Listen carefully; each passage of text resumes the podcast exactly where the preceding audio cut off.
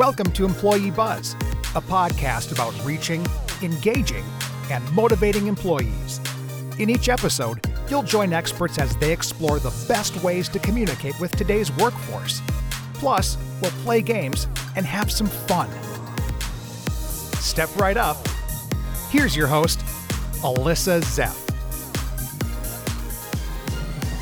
Hey, everybody, welcome back to Employee Buzz. I am Alyssa Zeff, your unusual card game player. And by that, I mean I'm not unusual. I play unusual card games. Former professional roller skater wannabe. Yep, that was my dream when I was little. And boy band fan. I am here with Courtney Swartzel, a project manager here at Davis and Company. Courtney is a proud cat mom, Sudan and Rafiki, Instagram celebrities if you want to follow them. Half Dome Summit Conqueror and four Disney parks in one day survivor. Wow, very impressive. Yep. Courtney, thank you for being here. Thank you for having me. Today, we are going to talk about big meetings. So let's just set the stage, literally, for what we mean for our listeners. When we say big meetings, what are we talking about? We mean larger town halls or internal conferences where you have lots of employees together meeting face to face. Great. You've worked on a lot of these in the last couple of years, and we've had the pleasure of working on a bunch of them together. What do you think, when in planning a big meeting, are the biggest challenges our clients face? The biggest challenge I see with big meetings is the lack of interactivity or even breaks for networking. These agendas are just packed with lengthy PowerPoint after PowerPoint. You spend all this time and money and planning for this meeting. It should be engaging. You don't want your employees to be bored. I couldn't agree more. I think the advantage of a big meeting is the fact that people are there together. If you're just going to talk at them, that could have been a video or a presentation. If you've taken the time to bring people into a room together, let's do something so that they are interacting with each other and that you're getting information back from them. Exactly. Planning these meetings is a huge effort. Where do you even start? Yeah. Yeah, it's it's definitely overwhelming. So you want to think about first off, you just want to think about the purpose of your meeting. Why are you bringing all these people together? When you start planning your agenda, think about your objectives. People often just jump into content, but really you should take a step back and ask yourself, what is your desired state? Then work backwards to your content. You have to think about your audience. Who are they? What do they want to learn? Do they have a takeaway? What do you want them to do? What's their action item? Like, what do you want to achieve as an experience at this meeting? Also, keep in mind that the majority of people learn best by physically doing something or collaborating. So just keep the experience in mind when planning that, and then you could fill in with your content and how you best want to communicate it. That's such a great point. If I think about some of the worst meetings I participated in when I was working at a big company, it was decisions were made for political reasons. This person has to get on the stage, and this person has to get on the stage, and this person has to get on the stage. And that's great. But at the end of the day, you've satisfied the needs of those five people, not the 500 that were in the room. So, your point about starting with what you want the takeaway from the audience to be, and then working backwards from content and just wiping out that political correctness of the company and really focusing on you've invested in this, let's make sure they get something out of it. So true. One of the main pieces of advice we give is make sure your meeting is interactive. We've talked about that a little bit today, that we really want attendees to participate.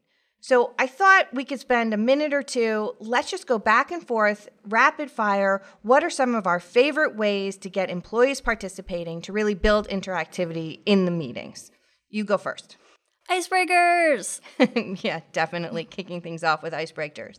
I would say questions. And by that, I mean ask not just, hey, what kind of questions you have, but really give people a stack of paper and say, write down whatever questions you can think of. It just gets people's brains going and gets them participating. Polling. Polling's always fun. Polling is fun. I like solving a challenge, asking people, posing a challenge to the group, and asking them to work together to come up with their proposed solutions. Vote with your feet. Ask your employees to just walk to the room if they think this, or go to the other side of the room if they think that. Getting people out of their chairs is always a great way to bring energy into the room and just have fun. It's a great list, and I'm sure we could go on with many more, but let's just dive back into a couple of them, starting with icebreakers. When any favorite icebreakers, and what does icebreakers do in a meeting? Yes. So we highly recommend doing an icebreaker before you kick off a big meeting because people are sitting in their chairs. Like you want to make sure the energy is high before you dive in. So, one icebreaker we've liked to do, and we've seen it be very successful at a few meetings, is called I've Done That. And what it is, is each attendee gets a list of fun activities or just general things kind of unique things that people have done, such as skydiving or going on a cruise, tend a vegetable garden. And the idea is to get up out of your seats and walk around, meet new faces, and ask your colleagues if they've done one of those items. And then they fill it out like, yeah, I ran with the bulls in Spain. It's just a really fun way to get to know each other and, again, boosts energy and engagement. That's true. You can also give out cute, fun prizes for that, and they don't have to be very expensive prizes. We recently did one where we gave things out like bag of chips and said you're all that in a bag of chips and fun things like that. I think you also mentioned polling. So say a little bit more about that. What's a great way to use polling in a meeting? Yeah, so polling's really easy to do and it could be really fun.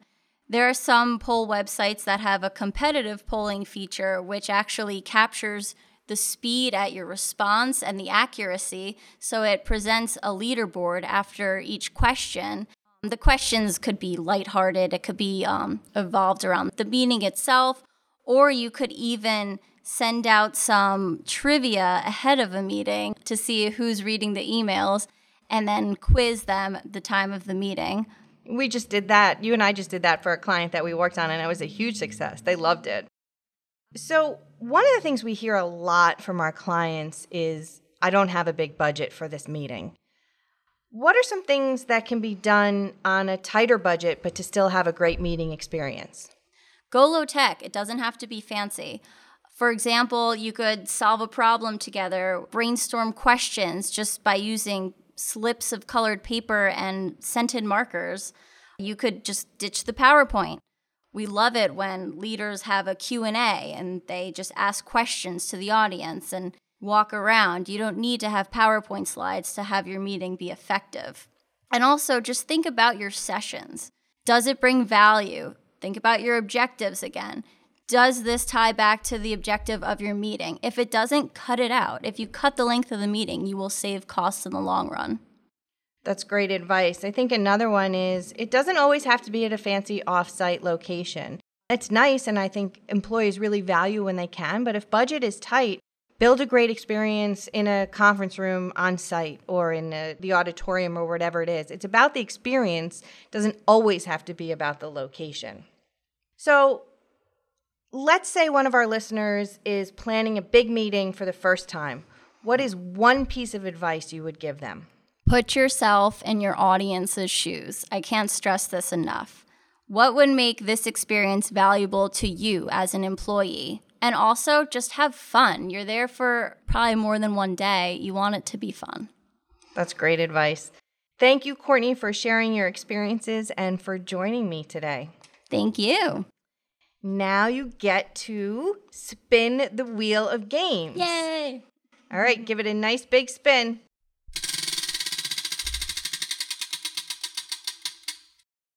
we are going to play five second rule. Okay, very exciting. For those who don't know what five second rule is, our executive producer, Christine, will present us with some topics. Courtney and I will take turns and have five seconds to name three things within that category. Is that right? Did I get that right, Courtney? Does that sound right? Yes. Okay. All right, here we go. Courtney's going to go first. On your mark, I will hit the timer start after Christine reads the question. All right, Courtney, you ready? yes, I'm nervous. Name three things you eat for lunch salad, yogurt, granola bar. nice.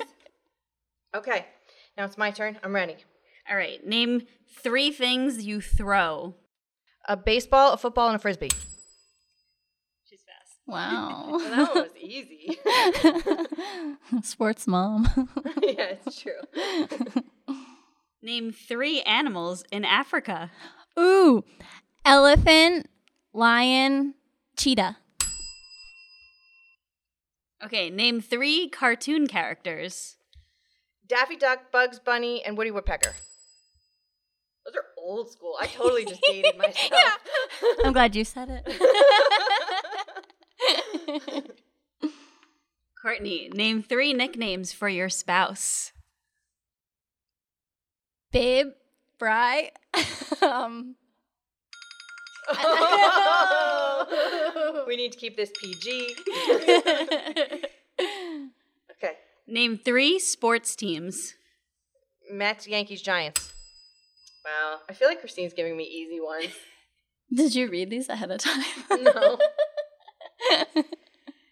Name three verbs.